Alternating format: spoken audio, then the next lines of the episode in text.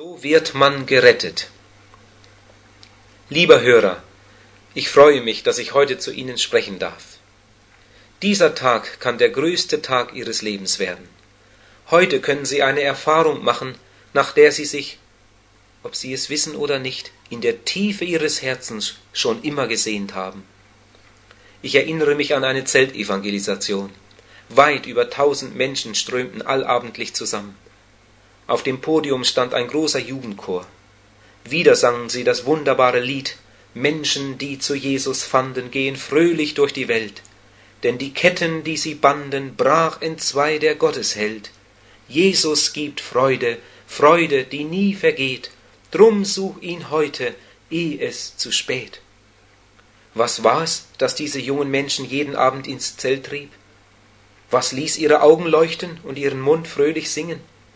Sie waren dem Auferstandenen begegnet, der allein die tiefste Sehnsucht eines Menschen stillen kann. Es ist auch heute noch so, wie Augustin es einmal sagte, zu dir hin sind wir geschaffen, und unser Herz bleibt unruhig, bis es ruht, o oh Gott, in dir. Das ist auch Ihre Situation. Seien Sie doch einmal ganz ehrlich, und dann geben Sie es zu. An vielen Quellen haben Sie getrunken, aber ihre tiefste Sehnsucht wurde nicht gestillt. Es gibt nur einen Weg, auf dem das Menschenherz zur Ruhe kommt, und den möchte ich Ihnen jetzt vom Wort Gottes her erklären. Ich glaube, an keiner Stelle der Bibel wird uns der Weg zur Errettung besser erklärt als in Psalm 32. Diesen Weg sollten Sie unbedingt kennenlernen und ihn heute noch betreten. Viele haben diesen Weg gewählt und ihre Entscheidung nie bereut. Rückblickend bekennen sie, Oh, dass ich ihn so spät erkannte. Es tut mir leid, ich bin betrübt, dass ich so spät geliebt. David sagt, Wohl dem, dessen Übertretung vergeben und dessen Sünde bedeckt ist. Wohl dem Manne, dem der Herr die Schuld nicht anrechnet und in dessen Herzen kein Falsch ist. Da ich's verschwieg, zerfiel mein Gebein, ob meines unablässigen Stöhnens, denn Tag und Nacht lag deine Hand schwer auf mir. Da bekannte ich dir meine Sünde, und meine Schuld verbarg ich nicht. Ich sprach, bekennen will ich dem Herrn meine Übertretungen, du aber vergabst mir die Schuld meiner Sünde.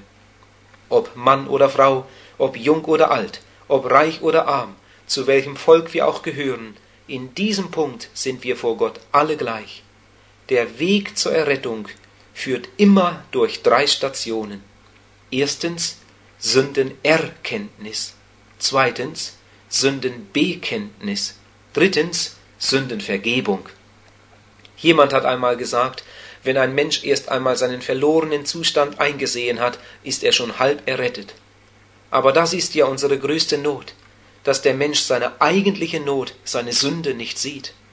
Und wenn er sie erkennt, versucht er sie zu verbergen. Wir sind von Natur alle Schauspieler.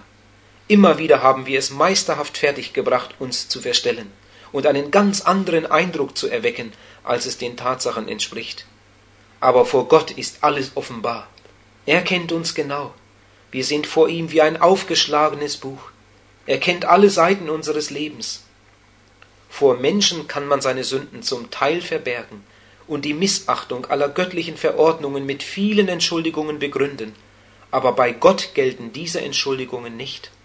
Was der Mensch sät, das wird er auch ernten.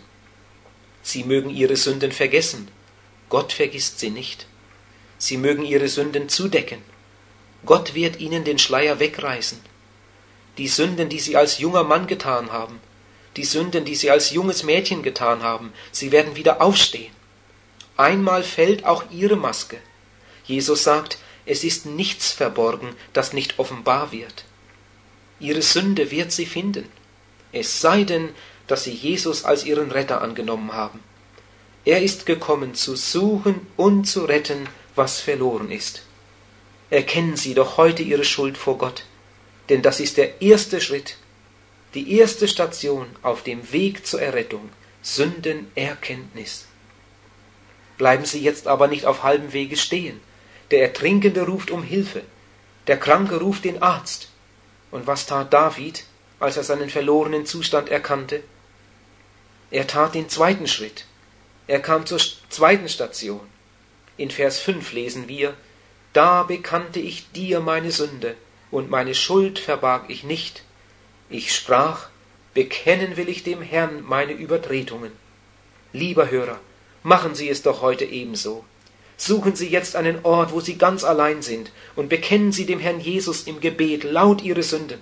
Und dieser Tag wird der größte Tag Ihres Lebens sein, die Stunde Ihrer Errettung, eine Stunde, die Sie nie mehr vergessen.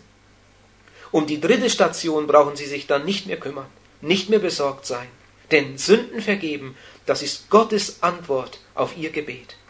David sagt, da vergabst du mir die Schuld meiner Sünde.